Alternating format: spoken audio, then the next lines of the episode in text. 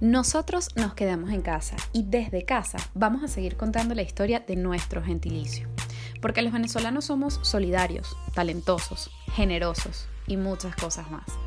Así que hemos creado esta edición especial del podcast que hemos llamado Nosotros en Casa para contarles las iniciativas que muchos venezolanos están poniendo al servicio de su comunidad en estos momentos tan retadores que vivimos a nivel mundial debido, como todos sabemos, a la pandemia COVID-19. Y es que quizás esta fue una de las razones por la que mm, nos tocó estar regados por el mundo, ¿no lo han pensado?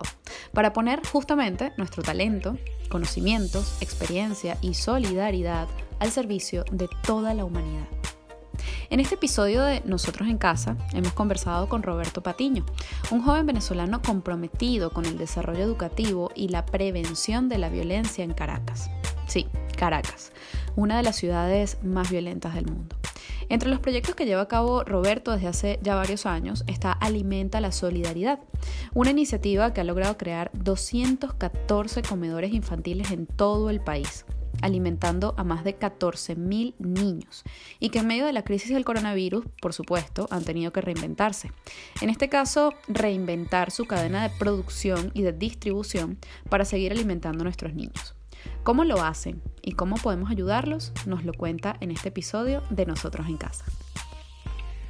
Bueno, muy buenas tardes o buenos días. En este caso, Roberto Patiño, bienvenido a nosotros a conversar contigo, Roberto, para que nos comentes cómo están haciendo para llevar a cabo este proyecto en medio de la crisis del confinamiento, cuarentena, etcétera, provocado por el coronavirus. Eh, Roberto, bienvenido. Muchísimas gracias, Lorena. Es para mí un placer estar aquí en tu programa y para nosotros es una gran oportunidad poder eh, contar a través de este medio eh, cómo las comunidades eh, han respondido ante esta realidad. Nosotros en, Alimentar la Solidaridad y el resto de los proyectos que llevamos adelante siempre hemos insistido que nuestro modelo se trata de generar capacidades, de sembrar liderazgo en las comunidades y que si bien en este momento hemos tenido que dedicarnos al tema de, la alimentación infantil, eh, y aunque suene paradójico, eh, nosotros insistimos siempre en que estamos abriendo comedores porque queremos un país sin comedores. Para nosotros, el país que soñamos es un país donde la gente pueda tener acceso a los alimentos para poderlos llevar a su casa, para poder comer en familia. Pero lo que sí va a ser permanente de lo que nosotros estamos realizando es ese tejido social que hemos estado construyendo y ese tejido social nos ha llenado de emoción ver cómo en momentos tan difíciles como los que estamos viviendo ha tenido la capacidad de adaptarse, la capacidad de respuesta. Y el modelo de nosotros, que siempre ha sido, en el caso Alimenta la Solidaridad, un modelo donde le damos a la comunidad los ingredientes para hacer los almuerzos todos los días y, también les damos entrenamiento. La comunidad siempre pone, es un programa de corresponsabilidad, la comunidad pone eh, la parte eh, de la infraestructura física y sobre todo el trabajo. Y desde un inicio hemos, eh, hemos insistido en que los 214 comedores que tenemos a nivel nacional, más de 14.000 niños, eh, coman en los comedores para garantizar que es el niño quien está comiéndose la comida. Sin embargo, dada la emergencia de salud pública que estamos viviendo con el coronavirus, hemos tenido que adaptar ese modelo y en este momento estamos eh, llevando la comida a los hogares de esos 14.000 niños para evitar que los comedores puedan convertirse en centros de contagio. Adicionalmente a eso, nuestras mujeres voluntarias, porque más del 95% de nuestro eh, capital humano son mujeres que se ponen al frente de la respuesta ante los grandes problemas de la comunidad, eh, han sido muy rápidas en, adaptar eh, y utilizar los mayores estándares de limpieza, de uso de mascarillas, de guantes, de desinfectar los espacios para evitar cualquier tipo de problemas con el coronavirus. Entonces, para nosotros ha sido una experiencia verdaderamente espectacular, ver la respuesta y la velocidad de la respuesta que la comunidad ha dado, y eso para nosotros son los frutos de esa siembra de liderazgo, porque cuando tú eh, apuestas porque la gente es protagonista de la solución de sus propios problemas, ese, ese recurso humano tiene esa eh, flexibilidad y esa posibilidad de responder ante los retos que se le presentan. Así es, bueno, nos has hecho un resumen maravilloso de todo el trabajo que, han venido haciendo y de cómo se han adaptado ¿no? a, a, esta situación que vivimos a nivel mundial. Yo te quiero preguntar, Roberto, eh, ¿cómo nace este proyecto y cuándo nace? Eh, has dicho que son, creo que 214 comedores, si, no lo apunte mal. Eh, ¿Dónde están ubicados? Si nos puedes dar esa información. Em, y bueno, sobre todo eso, ¿no? Eh, ¿Cómo nace? Y, y, cuándo, para que la gente también conozca un poquito del trabajo que, que han venido realizando. Claro, Mira, nosotros arrancamos nuestro trabajo comunitario en el año 2013, donde empezamos a hacer un proyecto que se llama Caracas Mi Convive de reducción de violencia, también con la misma lógica de empoderamiento comunitario. Pero en el año 2016, mientras hacíamos un cine de calle en el, Polvorín, una comunidad en La Pastora, a mí se me acercó una niña de, de solo seis años llamada Fabiola y me dijo, dame algo de comer que tengo mucha hambre. Y eso para mí fue como un terremoto personal, ¿no? verme cara a cara con, con, esa tragedia humanitaria que ya estaba ocurriendo en nuestro país. Eh, no hay nada más injusto que una niña un niño que no come bien.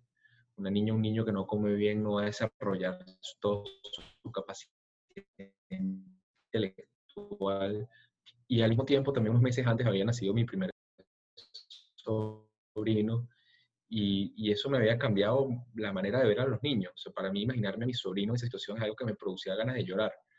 Y decidí en conjunto con el equipo organizarnos eh, y decir, bueno, ¿cómo aplicamos los mismos conceptos, la misma metodología, la misma filosofía de trabajo, de empoderamiento comunitario que estamos teniendo para el tema de reducción de violencia ahorita para este nuevo problema? Y así nació en, el año 2016, eh, hace ya casi cuatro años, en el mes de, junio, el primer comedor de Alimenta la Solidaridad en la parte alta de La Vega. Y desde entonces ha sido un movimiento que ha crecido y que se ha multiplicado, eh, no solamente en los sectores populares de, Caracas, en Katia, en Horizonte, en Poco Frío, en El Valle, en La Vega, en Antímano, en Carapita, sino también en Petare, también, sino también a nivel nacional. Ya tenemos presencia en 14 estados del país eh, con 214 comedores que todos los días le da almuerzo a 14 mil niños. Es una maravilla, Roberto. Yo te quiero agradecer ese trabajo, a nivel, o sea, te lo agradezco personalmente, eh, porque realmente que es, es maravilloso ver que, que, se están haciendo estas cosas que son tan necesarias, porque yo creo que hablamos mucho eh, de, bueno, del cambio político, del cambio económico, de una serie de cosas que sin duda hay que transformar, por supuesto, pero a veces pareciera que se nos olvida o se le olvida a mucha gente que el problema está eh, allí, en la infancia, en nuestros niños, en las personas. El problema eh, del día a día no está en los políticos, está en las personas y, iniciativas como estas que, que vemos que avanzan pues bueno, dan como una luz de esperanza, ¿no? Así que muchas gracias. no, muchas em, gracias por tus palabras, Lorena. No, no, de verdad, a ti.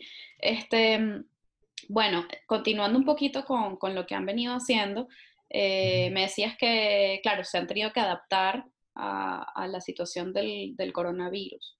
Em, me dices que ahora trasla o sea, llevan ustedes la comida a, a, a, las casas, ¿no? Entonces, ¿cómo funciona esa dinámica? Porque, claro, antes le llevaban los materiales a la gente y la gente los hacía, hacía la comida, pero claro, ahora tienen que cocinarla, o sea, ¿cómo, cómo funciona logísticamente esto?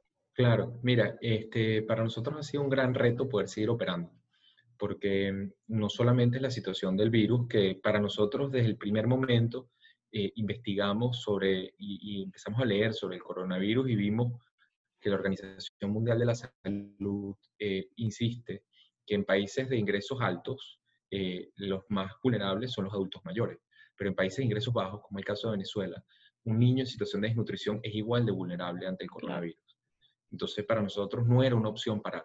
Para nosotros nuestra opción casi que existencial era seguir adelante e inclusive hemos estado buscando una manera de poder ampliar nuestro servicio y hemos crecido un poco en cada una de las comunidades de Venezuela. Este, Mira, eh, desde el punto de vista logístico, el gran reto en, en, este momento en Venezuela es el problema de la distribución, el problema del combustible. Hay un, hay un problema muy fuerte de escasez de gasolina y eso nos ha llevado a, a, bueno, a tener que innovar y hemos tenido respuestas a nivel de cada una de las regiones distintas. Por ejemplo, en el caso de, eh, en, en, el caso del área metropolitana de Caracas, hemos encontrado algunos camiones de gasoil que es más fácil conseguir el gasol que nos ha ayudado con la distribución. Pero una historia también muy bonita, la semana pasada en el estado Carabobo, donde la situación de combustible está verdaderamente eh, dramática, eh, fue un grupo de ciclistas que se acercaron al proyecto y dijeron, sabes que nosotros estamos dispuestos a hacer la distribución de los alimentos y llevar más de 60 kilos de comida en sus bicicletas hasta cada uno de los puntos, ¿no? Lo que refleja esa disposición y esa pasión eh, de los venezolanos por, la, por ayudar al otro, por la solidaridad. Yo por ahí leía que esta crisis, eh, de, esta emergencia de salud pública eh, ha exacerbado muchas de las tendencias que ya estaban en, en, cada uno de los países donde están eh, ocurriendo. Por ejemplo, en un país como, como China, este, bueno, vimos que tiene una gran capacidad de movilización de recursos públicos, pero también altísimos niveles de censura. Un país como, eh, por ejemplo, en el caso eh, de Hungría, el, que es un, hay un gobierno autoritario, está cada vez acumulando más poder. Y, de cierta manera, este autor decía, mira, el, coronavirus, todo el mundo se pregunta qué va a cambiar con el coronavirus, y este autor decía, bueno, ¿qué está reforzándose debido al coronavirus en cada uno de estos países? Y en el caso, yo, yo hacía el símil y decía, bueno, fíjate que eso que él habla a nivel de, de, los países, podemos hablarlo a nivel de las personas. Y así, y vemos que el coronavirus ha, ha reforzado tendencias que hay en, en, muchos individuos. Así como podemos decir que hay, ha habido sin duda alguna, comportamientos lamentables de personas que han buscado acaparar bienes de primera necesidad o, sacar beneficios cortoplacistas, yo creo que eso es una minoría. Este, yo he visto en Venezuela cómo la gente que ya tenía una inclinación hacia la solidaridad, hacia ayudar al otro, ha visto eh, reforzado ese compromiso.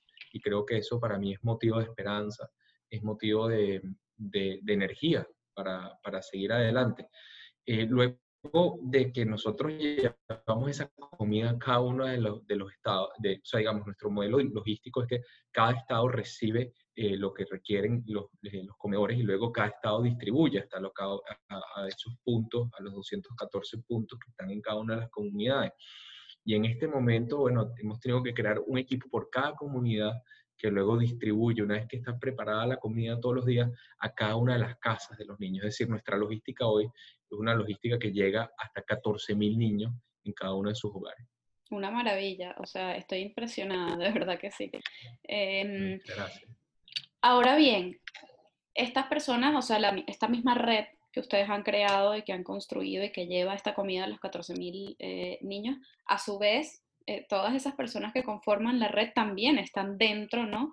De, bueno, de, todo este sistema y de todo lo que está pasando. Entonces también eh, es un riesgo y, que están asumiendo en nombre de la solidaridad, pero que también tengamos en cuenta, ¿no? Desde fuera, eh, desde fuera de esa red, darnos cuenta de que esas personas, de alguna manera, todos ustedes están pues arriesgándose eh, desde el punto de vista de la salud y de muchas otras cosas, como ya conocemos bien que ocurren en Venezuela, eh, pues hacer llegar todo esto, ¿no? Eh, así que doblemente maravilloso. sobre todo el reconocimiento a la gente, a nuestro equipo logístico, que la verdad es que sí hace un gran esfuerzo y que ha tenido además que sortear muchos obstáculos que ponen a veces cuerpos de seguridad. Este, tenemos que decir que en cada una de esas alcabalas tienen, pierden tiempo, pero también eh, ha, habido muchos eh, efectivos pues, de cuerpos de seguridad que han prestado la colaboración y han, permitido que, que, nuestros equipos logísticos en cada uno de los estados puedan transitar para llegar a la comunidad. Pero sí, tienes razón, que, que el, eh, el, amor, porque no hay otra palabra, que tienen cada uno de nuestros voluntarios en cada una de las comunidades por esos niños, hace que asuman el, digamos, la tarea de momentos tan complejos como el que estamos viviendo, de llevar esa comida a cada uno de los espacios y para mí eso es un motivo de inspiración. Así es, sin duda alguna, y, creo que también es un motivo de inspiración para todos, eh, aun cuando no estemos formando parte de ese proyecto. Eh, yo creo que lo más bonito que, que podemos hacer es, eh, como yo siempre digo, pues cada quien desde su trinchera aportar, ¿no? Entonces, bueno, por eso yo lo intento desde aquí, que, que, es el espacio que tengo, pero pero sé que mucha gente está haciendo cada quien lo que puede. Y en ese sentido, Roberto, te quería preguntar, eh, ya para, para, ir cerrando, ¿cómo, si es que es posible, cómo puede la gente pues colaborar con ustedes? ¿Qué podemos hacer en general eh, para ayudar? ¿Hay alguna manera de, no sé, de que podamos hacer algo más? para colaborar con esta red? Sí, mira, Lorena, para, para nosotros yo, yo, siempre insisto que la, eh, la colaboración pues, son, son tres cosas concretas. ¿no? Este, la primera, que ya tú lo estás haciendo, es ayudarnos a difundir lo que estamos haciendo, porque mientras más se conoce el trabajo, este, más credibilidad tiene el trabajo, más gente puede también sumarse a, ese trabajo. Entonces, para nosotros, todo el apoyo en, en materia de comunicación, eh, de dar a conocer y de abrirnos espacios es clave.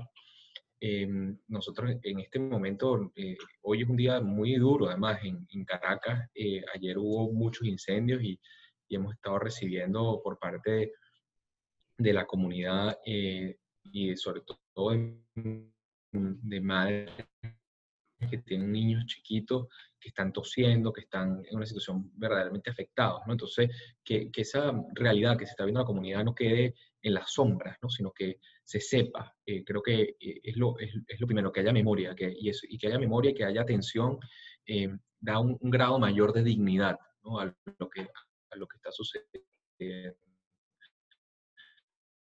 Entonces, para nosotros es súper importante lo que dan, darle visibilidad a lo que hacemos este, la segunda, digamos, tarea que para nosotros siempre invitamos a la gente es, es ayudarnos eh, a conectar con, con, personas claves, ¿no? Que tú dijeras, mira, después de haber escuchado a Roberto, se me ocurren una o dos personas que trabajan en alguna organización, que tienen una sensibilidad particular, que deberían conocer sobre este trabajo y hacer ese, ese contacto directo, ¿no? Para nosotros es fundamental. Hemos estado organizando, por cierto, unas llamadas todos los viernes, unas videoconferencias donde contamos los avances de la semana y la verdad es que han sido interesantes las convocatorias, ¿no? Son para, sobre todo mucho para los venezolanos fuera de Venezuela e incluso la, el viernes pasado hicimos la primera en inglés para personas que no son venezolanos, pero que ya están sensibilizados con nuestra crisis y que quieren también entender qué es lo que estamos haciendo y hacia dónde vamos. Y la tercera ayuda, por supuesto, son las donaciones, ¿no? Tenemos campañas de GoFundMe a través también de nuestra página web en alimentalasolidaridad.com. La gente puede hacer alguna contribución y a veces la gente dice, se, digamos, teme que su contribución no sea significativa y, y eso es un error. Porque fíjate, nosotros el, el plato de comida eh, para cada uno de los niños de Alimenta la Solidaridad diario eh, cuesta 6 centavos de dólar, o sea, 60 centavos, perdón, 0.6. Es decir, alimentar a un niño durante toda una semana te cuesta 3 dólares. Alimentar a un niño durante todo un mes te cuesta aproximadamente 12 dólares. Entonces, para personas que están fuera de Venezuela, que sabemos que también están muy apretados en el punto de vista de su presupuesto, por supuesto que, es algo significativo, pero es accesible. Tú puedes decir, mira, yo puedo hacer una contribución de, de 10 dólares o de eh, su equivalente, en caso de ustedes, pues me imagino será un poquito menos, unos eh, 9 euros, y tú con eso estás garantizando que un chamo pueda comer durante todo un mes. Entonces, claro. este, la invitación es a que eh, podamos sumar a cada vez más personas que quieran ser parte de este movimiento de solidaridad y que no solamente es un tema de, de, hacer un, de replicar un mensaje, de hacer una contribución, es un tema de pertenecer, pertenecer a una red que está promoviendo valores, que está promoviendo futuro, que está promoviendo un país distinto, que como decías tú, eh, no solamente se trata de la coyuntura, no solamente se trata de la polarización, se trata de apostar a, a sembrar en, en cada una de las comunidades más vulnerables la posibilidad de un futuro distinto para Venezuela. Así es, no, no podía haberlo dicho de otra manera, así que nuevamente muchísimas gracias Roberto. Nosotros, nosotros, el podcast, eh, eh, desde acá pues vamos a hacer todo lo que esté en nuestra mano eh, en este momento con este podcast y, y, en cualquier otro momento, o sea que cuando quieras, lo que sea, quedamos a disposición.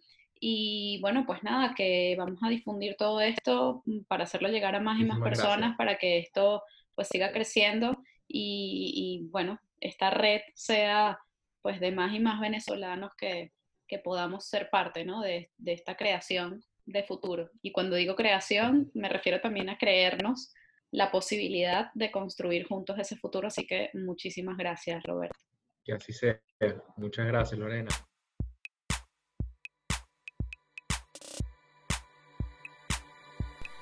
Esto es Nosotros, el podcast de Lorena Arraiz Rodríguez, grabado en los espacios de Paz Estudios en Madrid, producido y editado por La Estrategia como estudio de comunicación, con música original de Diego Miquilena. Recuerden seguirnos en nuestras redes sociales, arroba nosotros, guion bajo podcast y suscribirse en su plataforma preferida. Estamos en YouTube, Spotify, Evox, Anchor, para que nos puedan escuchar en cualquier parte del mundo. Y recuerden, somos tan solo una gota en el mar infinito de nuestro gentilicio.